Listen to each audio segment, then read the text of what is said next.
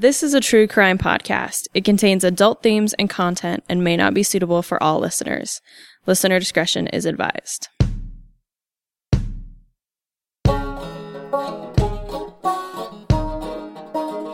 He said, You know what this is? I said, Yeah, it's a razor blade. He said, I got you at my mercy, don't you? And here, they were guards and I was a convict. And that's the way it was. You knew where you were. He says, I wish you would just learn to behave like ladies. And uh, he said, if you draw any blood, I'll kill every man in there.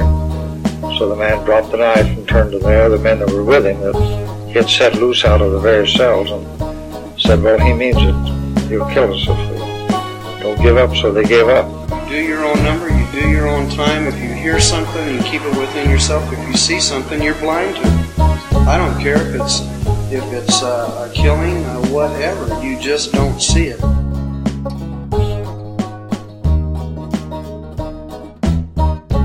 Welcome, ladies and gentlemen, to Behind Gray Walls. This is a podcast all about the old Idaho State Penitentiary and the men and women that were incarcerated here. My name is Anthony. I'm in the studio here with Sky. Hello.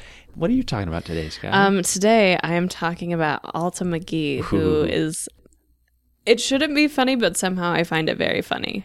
yeah, it's one of my We'll- favorite yeah. stories. Yeah, here. we'll get into it. She's kind of a fiery little thing, but Yes. deservedly so. It's not. Ah. Yeah, we'll we'll get into her in, in a little bit. Who are you talking about today, Anthony? I'm talking about Robert Miller Early, who came in a couple of times. He had quite the sordid past, and he actually even left his mark at this site in the cooler. So next time you visit, I'll explain all this. I'll have it up on our Facebook group. You'll you'll know exactly where it's at. So the next time you come, you can come check that out. And just so you know, Anthony is trying to put together a tour based on inmate graffiti around the mm-hmm. prison. And so that's why he keeps being like, I found this graffiti and it's this person. That's because he is so observant around the site and he's found all these cool different oh places that people have carved initials or names.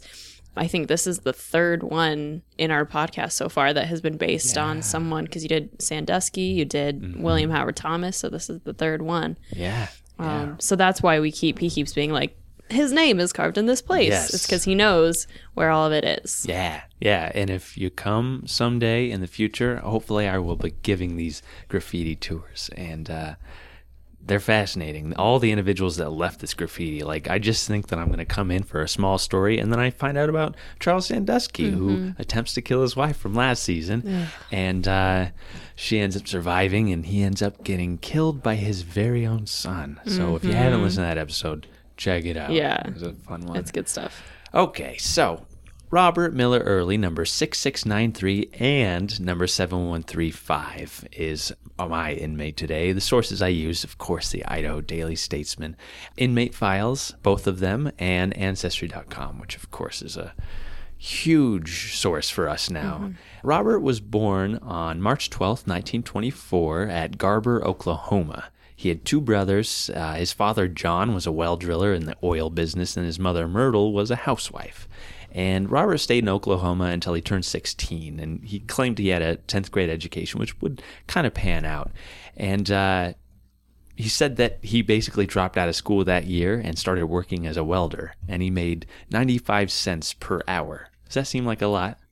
95 cents per hour in what year? This would be about 1939. Just I might say yes, just because it's out of the Great Depression, Yeah. uh, right out of it. And though we are heading into the war years, which is, Mm-hmm. but I'd say that's a pretty decent wage. Any guesses on how much that is? What inflation would be today? I'm gonna guess like thirteen fifty.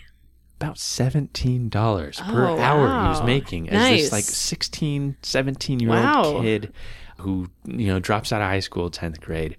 And uh, his parents separate, which I think kind of contributed to this. His dad moves to Oregon and his mom stays in Oklahoma. And around this time, about 16, he starts to get into trouble. And let's start with his first thing. So, while living in Oklahoma with his mother around the age of 16, he gets arrested on June 22nd, 1939, for larceny. March 4th, 1940, for larceny of an auto. He steals a car. Cool. March 18th, 1940. So this is what, not even two weeks later. Right. Larceny of candy, and he's fined $20.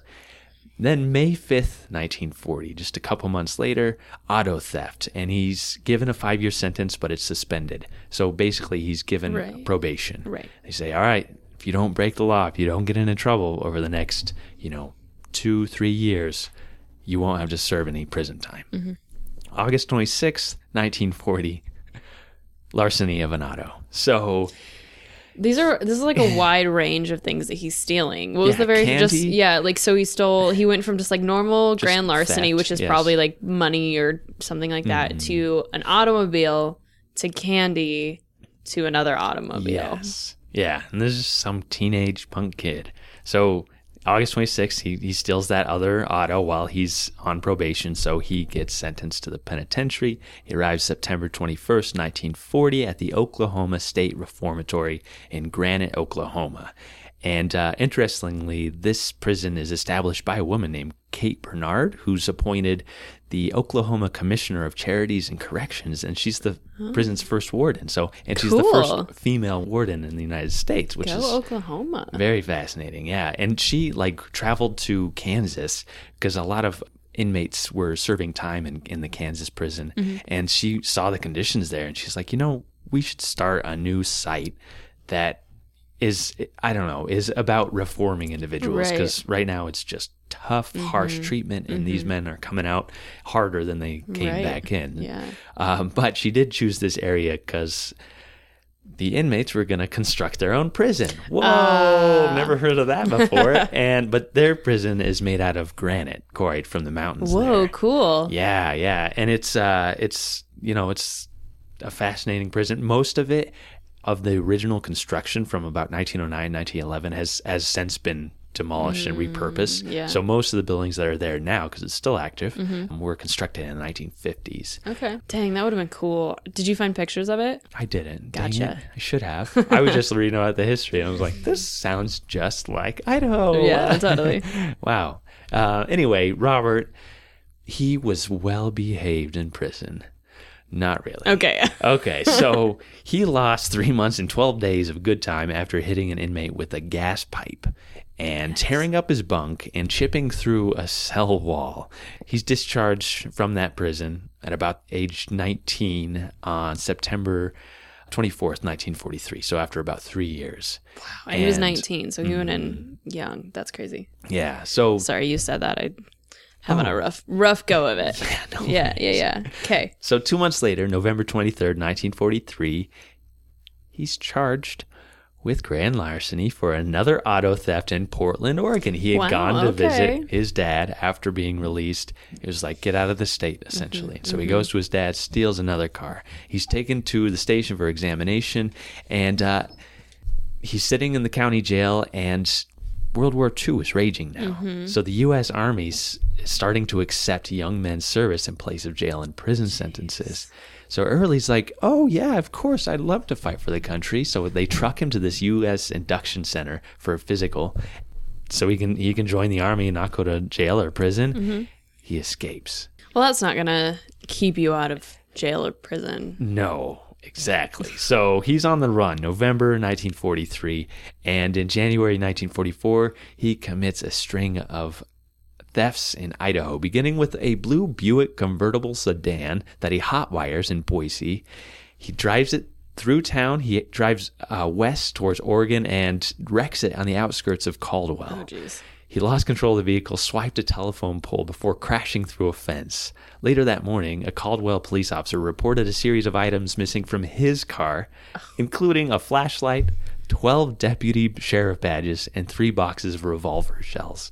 And it appeared that Early had attempted to hotwire the police oh, car, Gosh. but the maze of ignition wires prevented him from being able to do it. So he just had like pulled that box Oh, down, and wires were just going Jeez. everywhere this I can't imagine this officer did not get you know hazed the rest of his career for this. Yeah. Um, the next evening, Early broke into an apartment building in Caldwell while the residents were asleep, and there he stole fifty-four dollars and eighty-four cents in bills and coins, an overcoat, a hat, a watch, food, and several other little items. And the police were called. And when night patrolman Ernie Mason searched the building, he found Early actually hiding in a closet in a room on the upper floor.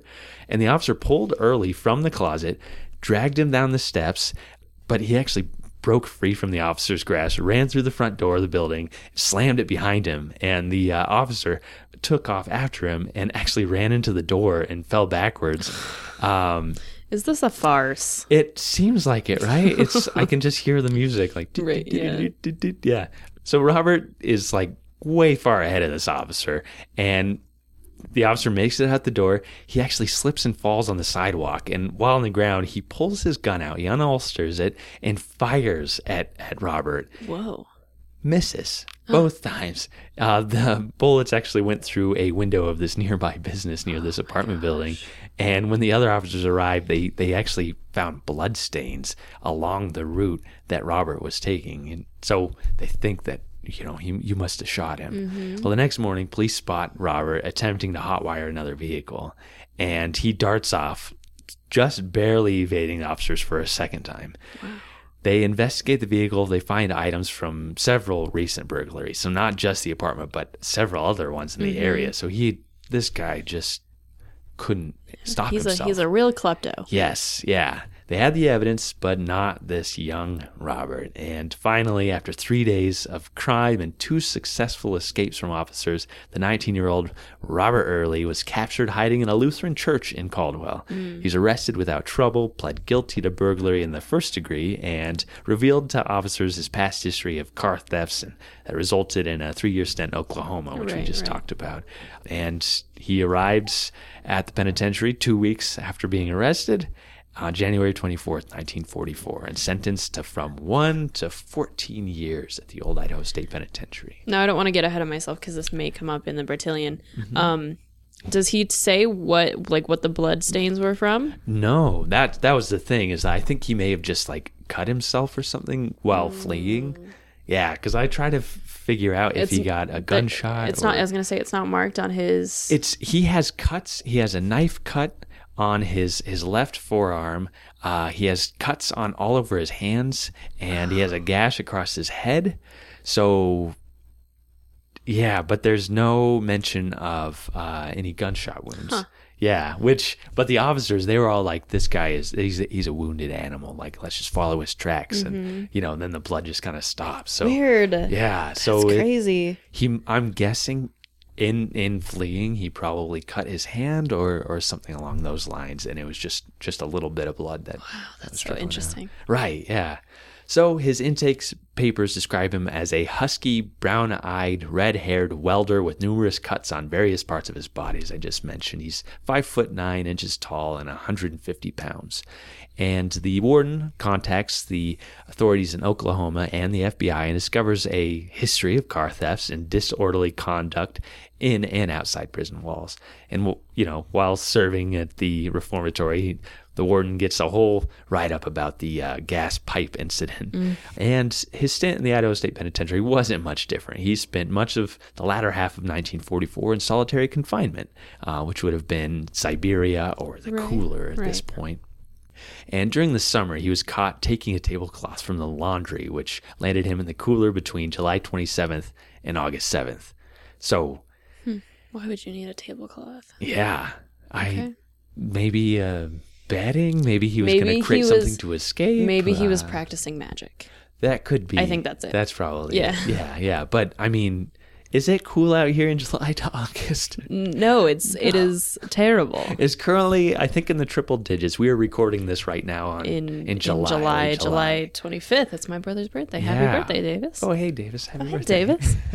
uh, yeah, it's it's stupidly hot. I hate it. So that would be punishment. Being in Siberia, being in that lockup Yeah. during the hottest months. Yeah. Three months later, he requests to stay in the cooler, which is probably for his own protection. They kind of use that as a, uh protective custody. So if, if you're gambling and you owe somebody something, you could say, Mm-hmm. right. "Excuse me, officer, I'd like Yeah. to. Uh, do I need to hurt somebody, or can you just lock Yeah, me right. up? Because uh, I I need some." So then, would they take special care to as to who they put them in the cell with? Because the cooler, for those of you who haven't been out here, is is multiple group solitary Mm, Group confinement. confinement. Yeah, exactly. Um, so then they would have to be aware of who was in each cell, right? Yes, I imagine so. Okay. I, I would hope so. Right. But uh, it didn't seem to, to lessen or cool the yard down because often there's a lot of tension on the yard, Mm-hmm. and you go into this, you know, solitary confinement for a while, and then you know they people stop, they get off your back, and they have some other beef they've got going on. But Right. Less than a, a week after his release from this self punishment, he actually gets into a fight with another inmate and is locked in the cooler for two days on November 12th.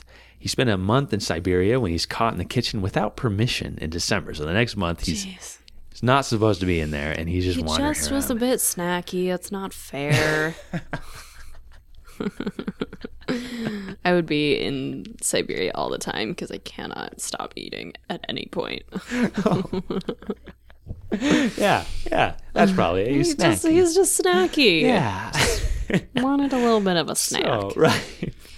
Despite all of his trouble, the parole board agrees to release him to uh, Oregon authorities because he did escape from that auto theft Oh, okay. after serving his year minimum sentence. And in May of 1945, the Oregon District Attorney actually drops the detainer against Oh. Robert, stating, I will not dismiss the indictment. However, as I believe that the state of Oregon will be better off if the defendant remains away from it. So basically, you know, if we get him here, he's going to cause more problems. So let's just forget it and move on. And hopefully he never comes back.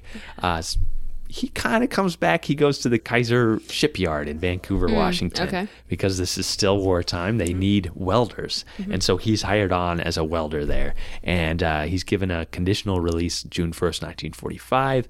And avoiding trouble. He's given a full pardon exactly one year later. So he stays out of trouble from June 1st, 1945 to June 1st, 1946. Just just enough time to get pardoned. Yeah, exactly. Uh, of course, he couldn't stay away from this life of crime Right. around midnight on March 4th, 1947. So just a few months later, he attempts to burglarize the Idaho liquor store in Boise, and he's caught by a police attempting to enter the building through an air conditioning shaft with a complete set of burglar tools in hand. Oh boy.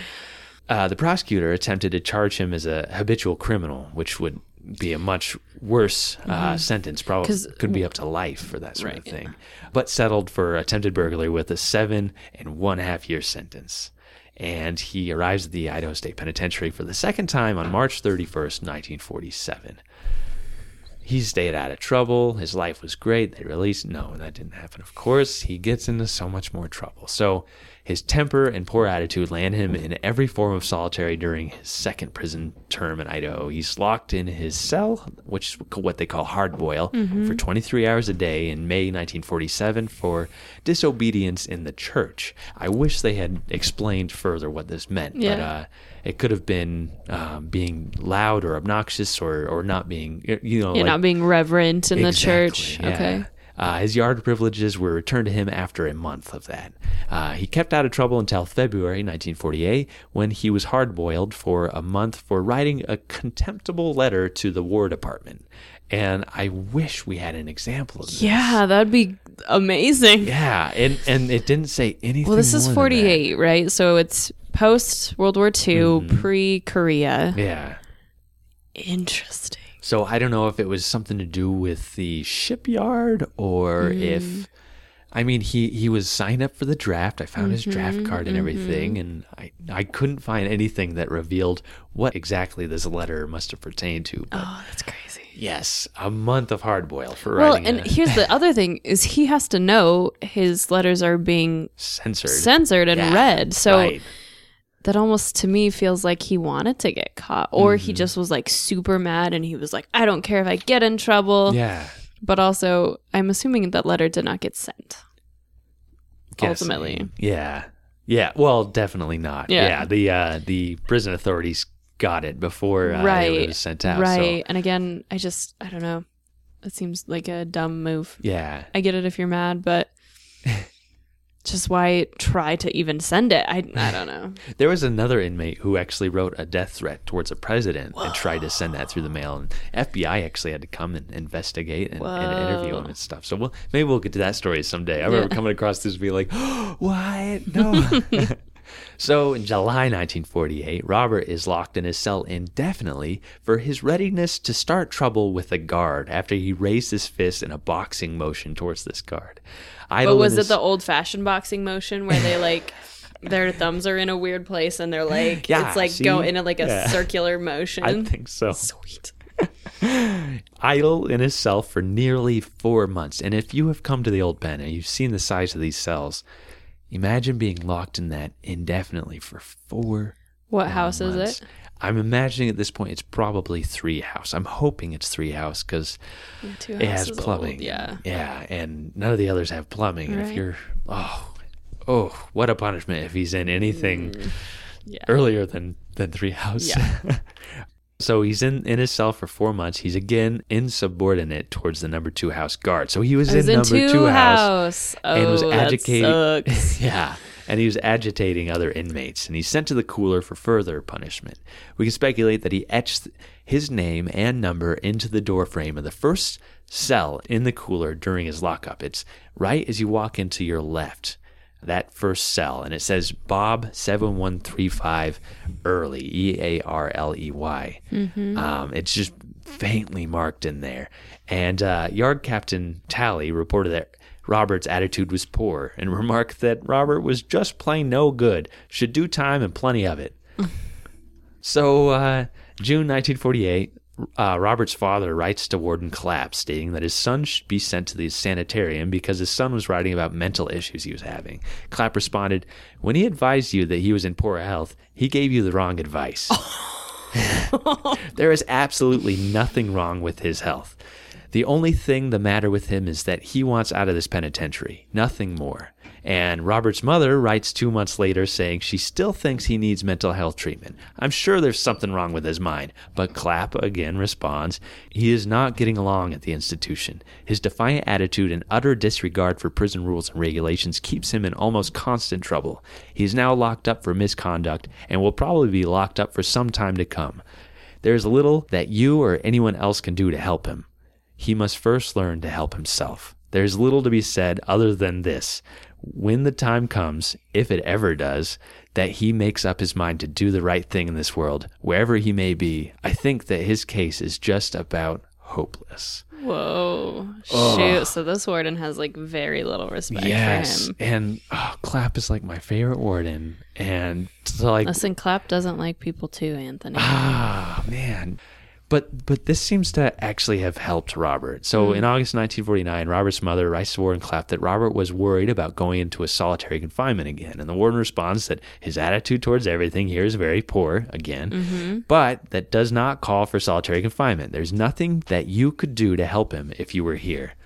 The only person who can help him is your son himself. It is not a pleasure for us here to have to lock an inmate up in solitary confinement, but there are times when it's necessary. Mm-hmm. So it's this ah the compassion that Clapp has for this this guy who's causing all kinds of trouble in the yard all the time and ah. Clapp seems like a really like tough love sort of guy where like he is willing to give people the inmates respect Mm-hmm. um and and understanding that they're humans but also like he still has that that understanding that they are criminals and they have done something wrong. Mm-hmm. right which is it's such a you don't see that with wardens too often. Yeah, and it's it's under his advisement and under his rule as the warden here that we get all these different vocational and uh, rehabilitative programs, and and even start to get like therapists and Mm, is this psychologists. is it i was going to say is it with Clapp that they start to get that so Exactly. uh, sociologist that comes in and takes Uh-huh. all their social histories Yeah, exactly. So and so Clapp was warden between 1944 and 1966. So he had 22, 22 years, years, as man. as a warden as as somebody who's you know dealing with inmates day in and day out. So he knew everything that these guys were going through. Mm-hmm. Yeah, and- like how many thousands of inmates did he see? Because most Oh inmates, you know, are gosh. Mm-hmm. only here for a year or 2 Yeah, That's crazy. there's a lot. That's yeah, cool. Yeah. We should actually we should do a survey to see like from 44 to 66 like how many people came through. That'd be I, so I actually have it. I wrote You it in the forward, but I can't recall did. the number right now. So, in January 1950, Roberts locked in Siberia after another knife fight with inmates Horace Munger and James Miller, and there's no report about what occurred in the fight or any documented injuries, but uh, he's locked up in for some good time for that. And it didn't seem to affect his release. He's actually pardoned and left the Idaho State Penitentiary March 31st, 1950. He moves to his mother's home in Oklahoma and worked in a mine for a short time, but began having issues with his heart and lungs. And uh, his mother managed to, she managed a rental company and allowed Robert to loaf for some time until he recovered. Boredom and judgment from neighbors began to set in, and he said uh, it got to where their attitude was unbearable. A person just looking at me wouldn't think I was handicapped because I wasn't dependent upon a wheelchair, crutches, or cane. So to them, I was an ex jailbird, loafer, and plain no good skunk. And this is a letter he writes to Warden Clapp, Yeah. April 1953. So after his release, like he's writing to the warden, he's doing his his parole uh, prerogative things. He talks about his travels um, after prison, his religious experience. And he says, uh, Mr. Clapp, I had a strange experience while in the hospital. In there, I believe the Lord became a part of me for the first time in my life. At any rate, from the time I left Boise until I got into this present trouble, I was never arrested, never put in jail, or never even questioned by anybody concerning crime, etc. While he's in this prison hospital, he has this this really strange spiritual experience. And I'll go into that a little bit more in a moment here. He stated that he started a family. He had a red haired son that he named Mike Donnelly. Does that name sound familiar to you, It, Sky? it does because interestingly, there is more graffiti in that first cell of.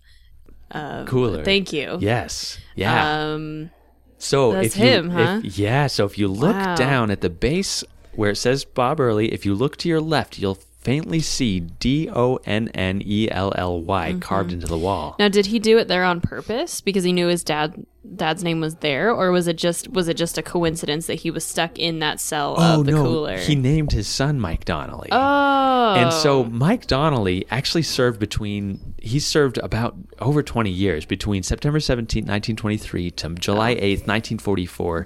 Murder in the first degree charge and his name is he carved his name into that wall. Mm-hmm. And part of the reason that we have Siberia because originally it was just the cooler was mm-hmm. because Mike Donnelly led 15 other inmates in an mm-hmm. escape attempt. And they actually pried off all the cell doors. And uh, we're gonna basically they had two options. Do we hold the guards hostage and try to escape that way or do we catch them by surprise? And they decided that they were going to try and bust out of there. They reefed up toilets. Originally they had mm-hmm. toilets in those cells mm-hmm. turned those into weapons tied their blankets together. Mike donnelly leading this thing.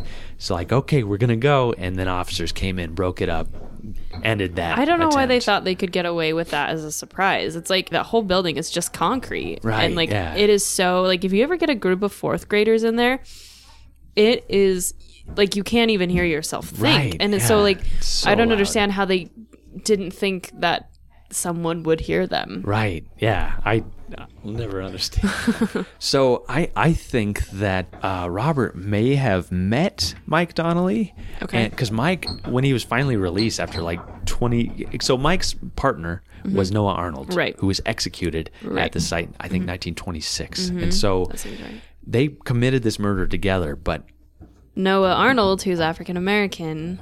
Both was- of them were. Oh, but Oh, I yeah, didn't know that. Yeah, yeah, yeah. I thought but one was white. Noah is the one who gets pinpointed as the one who pulled the trigger to kill the grocer and, and gets executed. So Mike, in all his time there, he starts to towards the end of his his sentence actually starts to help other inmates and after he's released he actually came back and tried to help with rehabilitative programs and things so i think I mean, it's just it's so interesting to me that that Robert would write. He would name his son Mike Donnelly Mm-hmm. early, uh, and tell the warden this. Like to name drop Mike Donnelly like this Right. makes me think that he named him after that. Right. Anyway, that's just my thoughts 'Kay. on it. Anyway, so uh, despite all his trouble, Robert speaks highly of Clapp. So you know, just this this mutual respect thing. He says, Mm-hmm. "I believe you would like to hear of how I did after I left Idaho, not because you've ever given me any personalized interest or anything, but instead because you were trying to rehabilitate men and not just to merely imprison them. And you, no doubt, would be interested in knowing how I made out.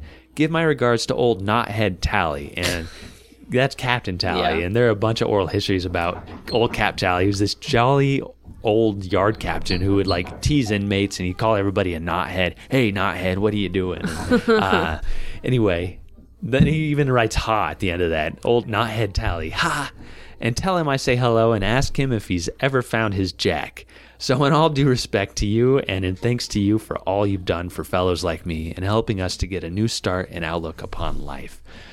It's, ah, man, it's funny. It's it's so fascinating to me when correctional officers and wardens and administrators get these letters, and it happens so often. These really really nice. I I know I did wrong, and you Yeah. treated me like a human being, Right. and, and it's because of that I've changed my life and turned around. And like when I read that, that oh man, it was Yeah, like almost made me cool tear up just Yeah. to just to learn so much about this guy.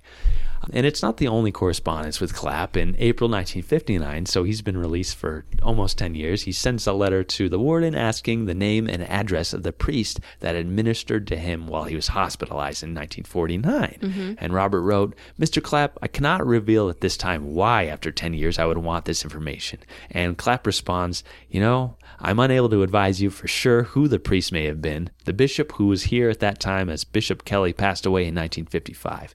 In fact, the Bishop Kelly is in Bishop Kelly High School. I believe so. In fact, the priests who come out to this institution and care for the Catholic inmates change so often, I find it hard to keep track of them. And we, you know, I wish I could know more about this this religious experience that he had mm. that really seemed to change his life around and Yeah. change his thoughts on himself because mm-hmm. I feel like that's really what changed yeah, him absolutely. from there i found a couple records on ancestry that i think are robert miller early and uh, one he married this woman named trudy lowmaker in ector texas in february 1983 so he's 58 and she was 41 years old and it seemed that uh, she filed for divorce october 1990 and then if this is him the dates match up the place of, of birth and, and everything else match up. Uh, i believe that robert died at the age of 75, August 24th, 1999, in Clark, Washington. Wow. But uh, just like most of these records, it's yeah, it's so hard. He he had quite the life, and uh, I'm I'm really curious about Mike Donnelly early if he's still around. Uh, I looked and looked for, for any record of him, and Right. and was unable to find anything. So if anyone knows him and like to reach out and and connect, I'd love to share his father's documents with them. And mm-hmm. yeah, Whew. Well, very cool, Anthony. I didn't know. I mean, there are 13,000 men that are bound to be men I don't know, and I did not know his story at all. So thank you so much. Yeah, yeah. He's he's not a huge name, and it's it was just literally off of that graffiti, and I went, okay, Bob Early, really? Who is this? Yeah. And then I just, just like everybody, there's such a profound story behind this individual, and he's a complicated character, and yeah. Absolutely. Please like and follow our Facebook page, Old Idaho Penitentiary. From there, you can connect with us directly by joining the Behind Gray Walls podcast group, where you can find the mugshots of the inmates featured in today's episode, supplementary images of the penitentiary, discussions between group members. We'd love to see you there. If you like the podcast, please consider making a donation. You can do that by going to store.history.idaho.gov slash donation.aspx. Be sure to click the Behind Gray Walls podcast tab on the left side of the page.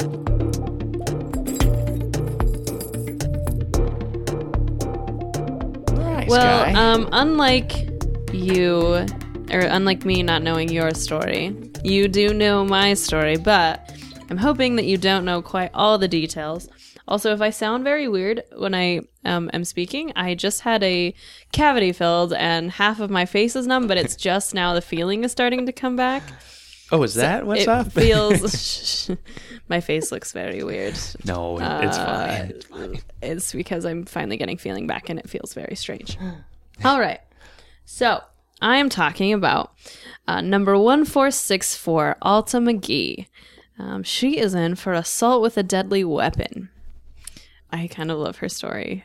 Like I said, she's a bit of a firecracker. Yes, she looks like it. too. Um, She does. She. It's just this is kind of. I kind of want to say like kind of one of the last old westy sort of like crimes because after this it gets a little bit more sophisticated and but yeah so I just love it so good. So sources.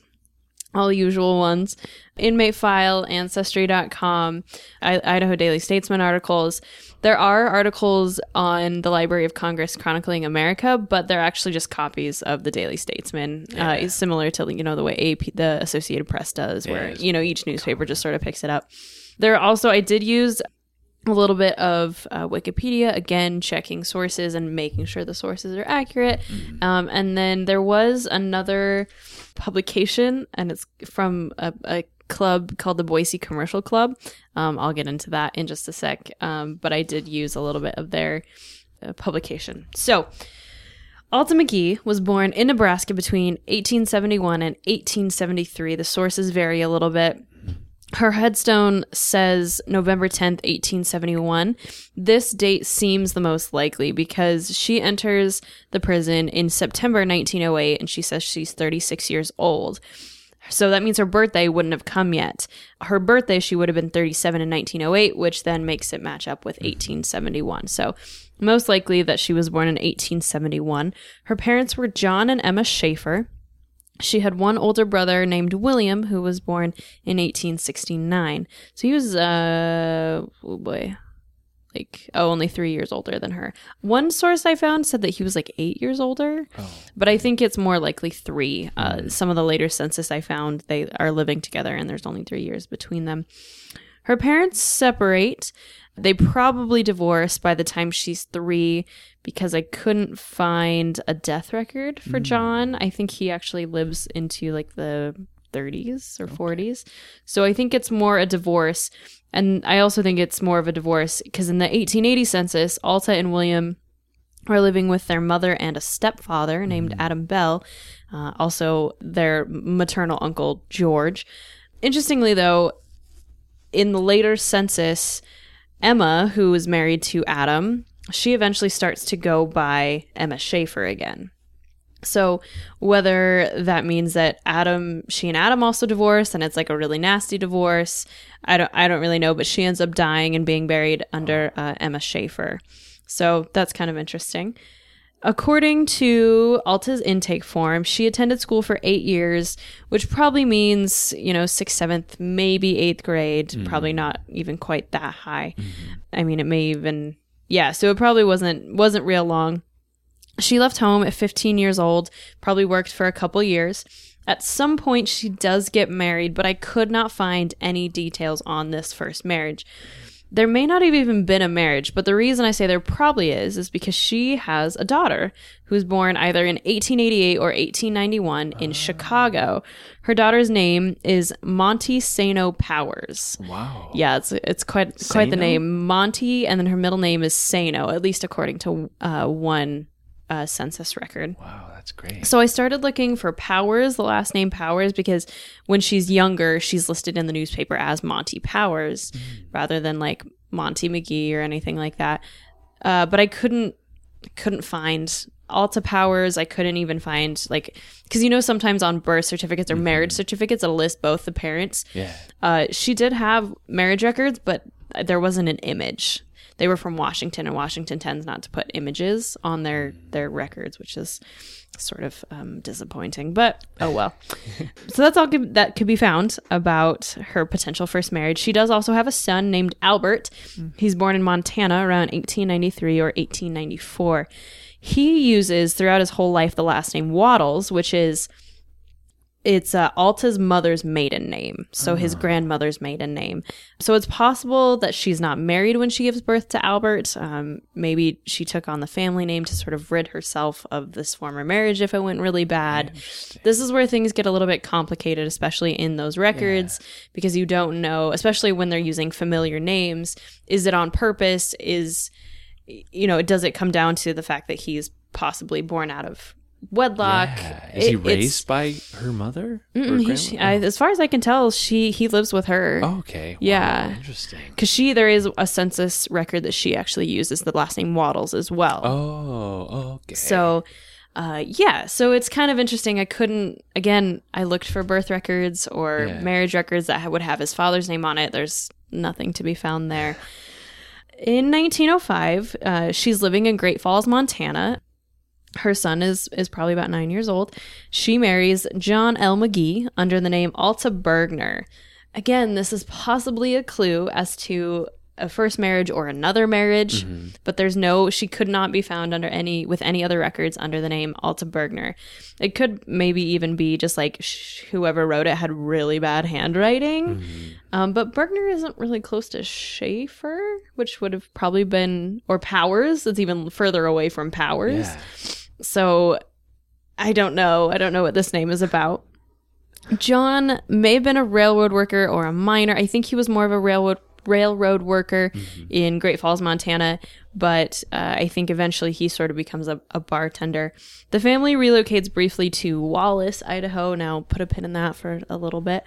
And by 1907, Alta, her two kids, and John moved to the Boise area. Actually, they just moved to Boise, not even in the area, just Boise. Just boys. I've made it a goal. I want to talk a little bit more about the the towns because though we do have a lot of Idaho listeners, I think we do have some outside of the state. And when we say like, "Oh, Twin Falls," like we know where that is. Everybody Like knows Twin Blackfoot, everyone knows where that is, but not everyone does. And you know, all these towns have really interesting histories. So. Mm-hmm. I'm going to try to be a little bit more purposeful in that. And if we've already covered that town, then I want to try to find sort of what's going on at the time of, of the crime. So Boise in 1907, it's a it's a burgeoning city. It's been a city for about 40 years now.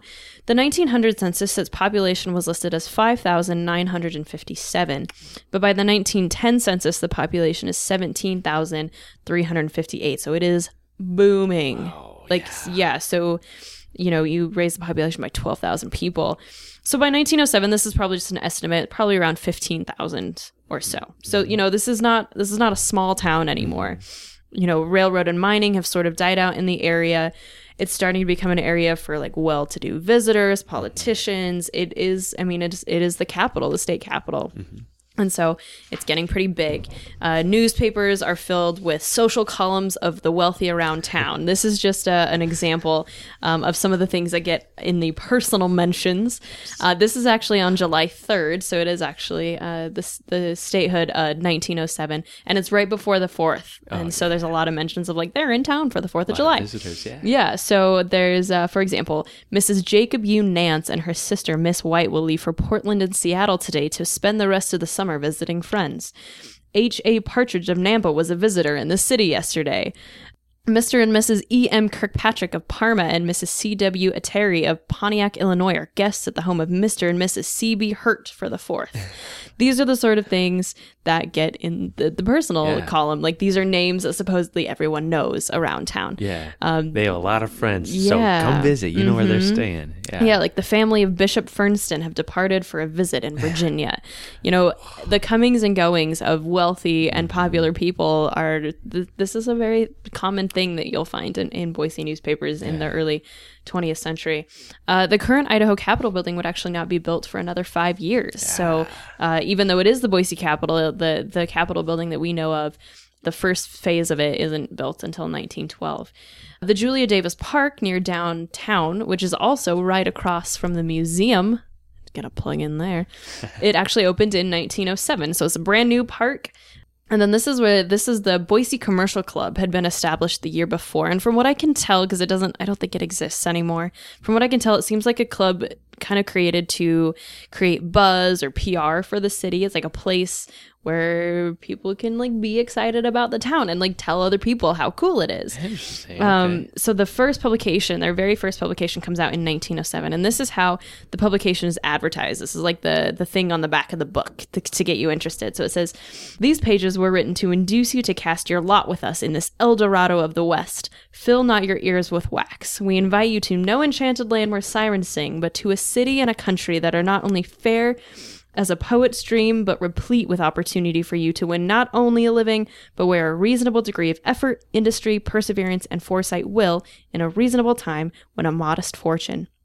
Be assured of this nothing herein is exaggerated.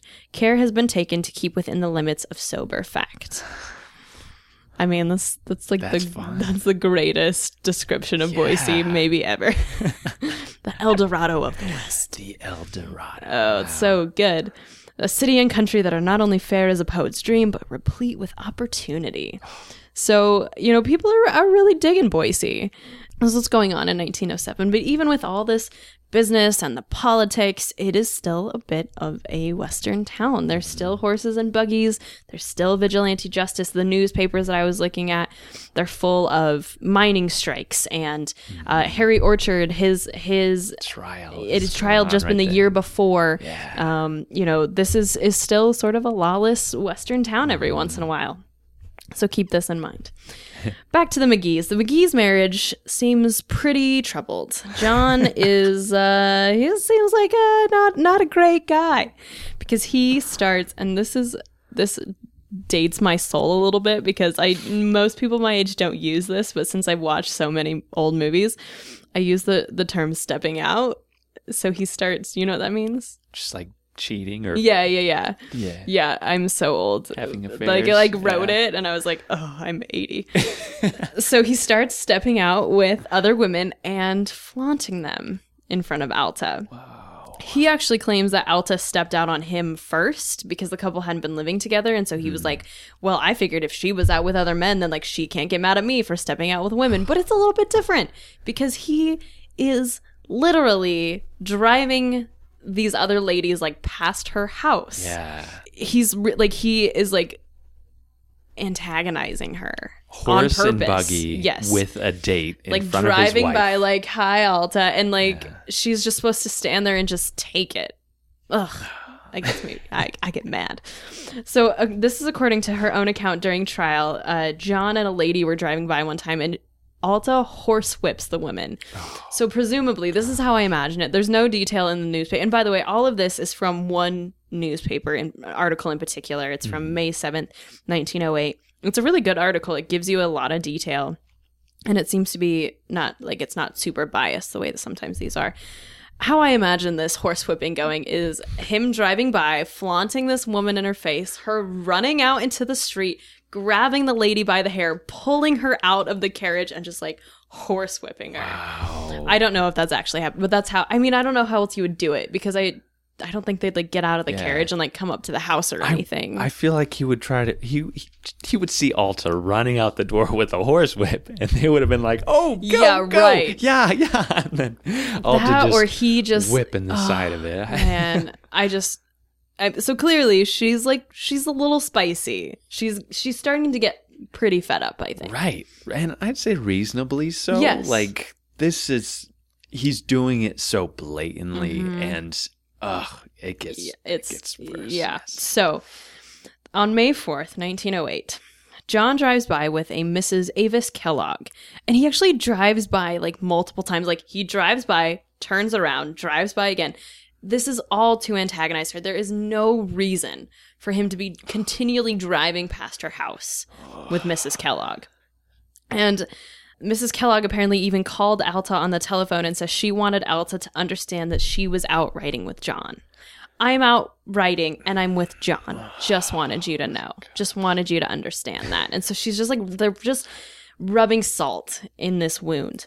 And does he go home that night? And I don't think they're living, they're not living together. okay, So okay, because um. Monty, who again is her daughter, and several neighbors actually testify that John spent several nights like prowling around outside Alta's house just to like bother her. yeah, And so they're not living together. Mm. And so, I, yeah, thankfully he's not coming home and being like, "Hey, honey, how was your day?" And she's like, "I hate you."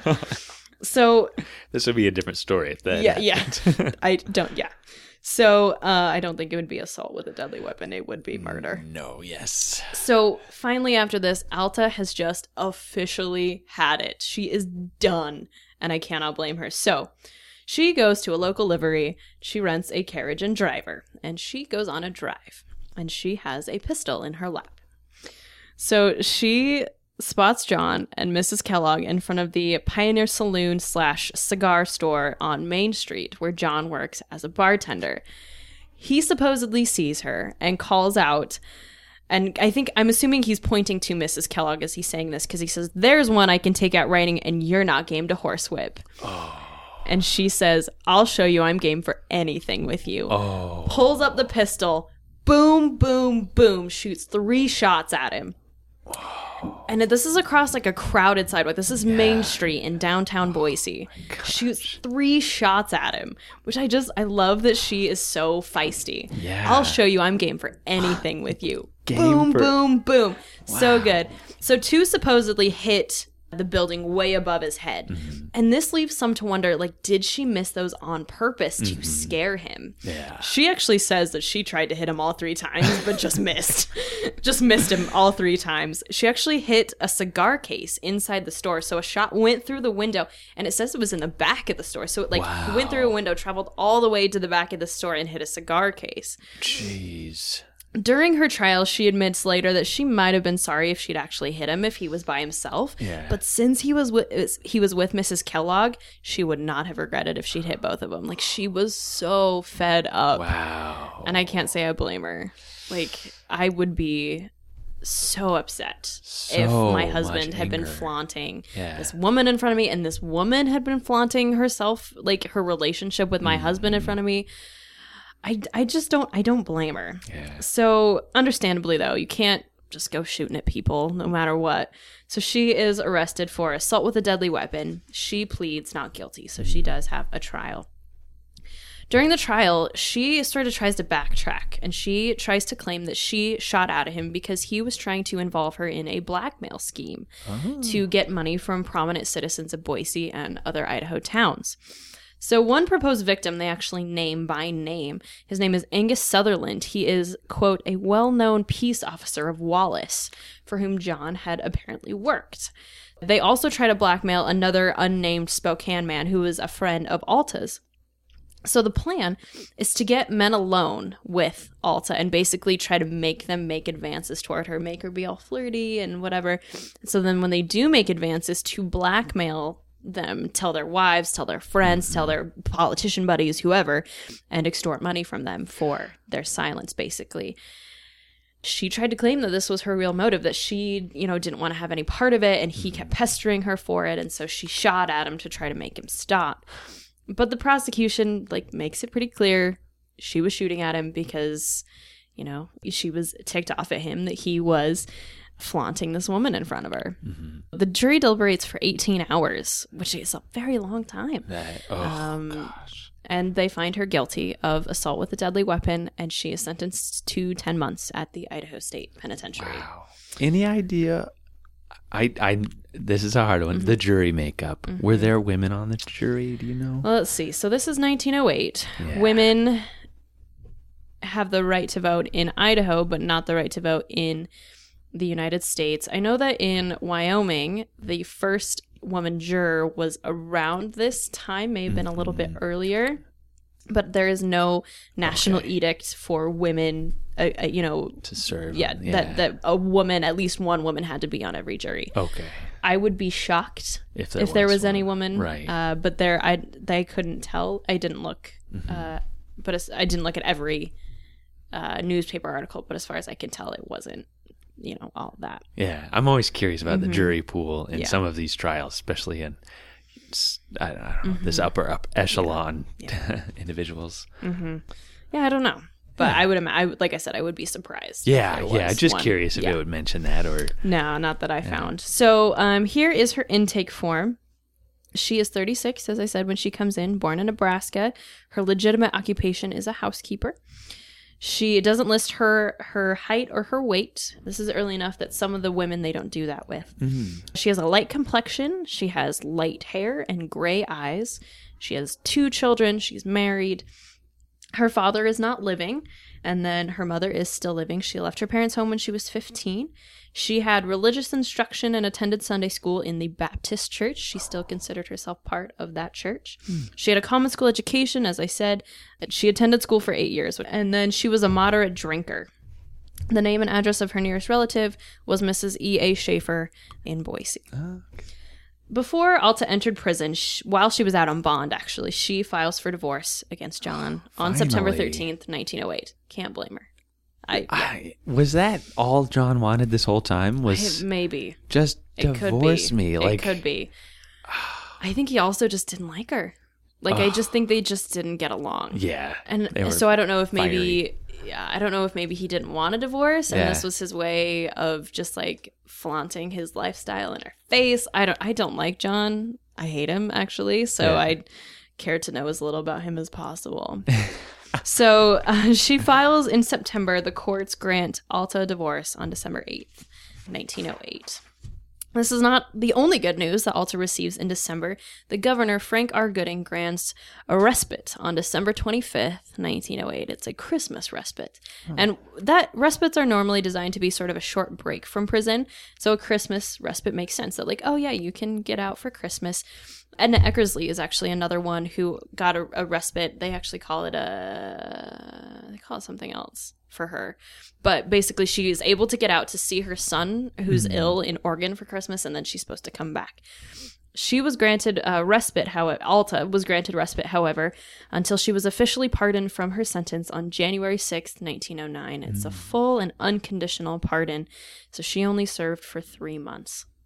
And I wonder how much of her release had to do with the motivation of this crime. Mm-hmm. I wonder if the, you know, the parole board and the, the board of corrections, the board of pardons could understand why she was shooting at this man. It's not because she's a violent person. It's not because mm-hmm. she's this, you know, criminal. She genuinely has just had it with what I kind of imagine is a, a psychological torture, mm-hmm. you know, to constantly have your husband like flaunting this woman in your face just because you guys aren't getting along and and having her call and stalking the outside of your house like these are serious things Yeah. that, that men with people men women everyone gets in trouble for these Mm-hmm. Yeah. Mm-hmm. days you know there are laws now that stop this sort of thing because it is i think it's a form of abuse at least that's how i see it Yeah. And so I think I wonder how much of the how much of the pardon uh, how much the pardon board considered that while they were, you know, looking into her case and maybe that's why she got out early. I mean, Mm-hmm. Yeah, you endangered the public by Uh-huh. firing these 3 Mm-hmm. shots. The circumstances behind the motivation are uh, horrible. So, yeah, Yeah, your so- punishment, three months has been long enough. yeah, absolutely. So June 1909, she marries John H. Collins in Boise. John dies sometime between 1910 and 1920. Couldn't find a death certificate, but we do know that he dies because in 1920, this is when we find her living as Alta Waddles, hmm. living with Albert. They're actually running a boarding house in Pocatello, so they move from Boise to Pocatello, and I think that's, you know, I wonder how much of that is that she had this horrible thing happen to her in Boise. Mm-hmm. So let's just get out of town. Yeah, yeah. Socially, it would be mm-hmm. Yeah, for you to Definitely. as far as ways. So yeah, so they're running a boarding house in Pocatello. In 1924, she actually moves to Colorado and she marries a man named Bert Stoker. Bert dies in the late 1920s because by the 1930 census, she lists her marital status as widowed. In this same census, she is living with her brother William in Fort Collins, Colorado, possibly running another boarding house. She is still in Fort Collins, living with William in the 1940 census, and that is the last census that we have access to because the next one won't be released until the 1950 census won't be released until next, year. yeah. So this is this is the last place we find her, and Alta McGee died on December 26th, 1953, 45 years and one day after her release from the penitentiary. Wow. She is buried in the Grandview Cemetery in Fort Collins. She shares a gravesite with her mother and her brother. Oh man. Yeah, so that it's a it's a short story because it was early. There weren't a ton of details, Yeah. but that is Alta McGee. Yeah, Boise's first drive-by. Would you say? I don't know because I, I don't know if there were men in for drive-bys, but I just love the idea of her just being like, "I will show you. I'm game for anything with you," and just like pulling out this pistol. Like I just imagine it very like Fargo film style, Yeah. like Quentin Tarantino, like from the muzzle of the gun, like all dramatic and stuff. But yeah, that's and I think halfway through I started saying Al- Alta, so Oh. like, Alta, Alta. yeah, I don't know, yeah. weird English English language is weird. Mhm. I like it. But anyway, so that is Alta McGee. That's great. And you didn't follow John at all to see what ended up. I think he died because I'm trying to think. One of her husbands, there was just the marriage record of her. It may have been him. hmm Any idea of how her other husbands died? Because that that kind of always is a red flag to yeah, me. I mean, I think Were they all just kind of natural I think, and just and I think because be? I, if I remember right, at least Bert, or maybe I just imagine it because his name is Bert, but I think he was a little bit older. oh yeah. and Okay. uh, and really by by the 1920s, she's in her 50s. Mm-hmm. But you know, so he's he's probably in his 60s, 70s. Yeah. I always like to assume it's a death rather than a divorce because despite all of my many um, jokes, I do believe in love a little bit. But uh, you know, sometimes it is a divorce. So anyway, Nice. that's that's uh, that's Alta McGee. Wow. Well, great work, Sky. Thank I, you. I did not. All I knew was the you know flaunting of his mistresses through the streets, and then the three shots. And sorry, another Uh-huh, question. Do you know which building or which block? I tried to find so Okay. hard, but I, I, Mm-hmm. I have too because I was like, this would be so cool if I could like, tell family it, as I yeah. by. And like, But- look, there's bullet holes right there. But honestly, at this point, it's probably been destroyed and Right. rebuilt. And Yeah. I, yeah, I wish because I, I tried to find where this like pioneer cigar store was, but Mm-hmm. the thing that came up was Hannifin's, which we, as we know, played a little bit of a part in Ray Snowden's story. Yeah. I know you like couldn't find pictures or anything. Yeah. I tried, uh, but No, I get it. It's I mean, Main Street. It's got to be somewhere near the Idanha Hotel, I would imagine. guess. Yeah. Yeah. So probably around eighth, 9th, tenth. there were several cigar shops Mm-hmm. all lined up. The Murphy Cigar Store, which we talk about with Patrick Murphy, and like those were all right along Main. So, Mm-hmm. So yeah, I bet around there somewhere. yeah, yeah. Oh, very cool. Well, good work. Love it. Again. Anything else? No, I gotta go sit at the front Yes. desk. All right. Haley's Well, probably real mad at me. all right, Sky. We'll do your own time. Do your own number. We'll see you all next week. If you enjoyed Behind Grey Walls, please rate, review, and subscribe so others can find our podcast. If you're interested in more Old Idaho Penitentiary information and to see mugshots of the inmates featured in this episode, follow the Old Idaho Penitentiary on Instagram and Facebook. If you want to learn more about the Idaho State Historical Society and its other sites, follow ID State Historical Society on Instagram or visit history.idaho.gov. If you have a question or comment for the hosts, please email us at behindgraywalls at gmail.com.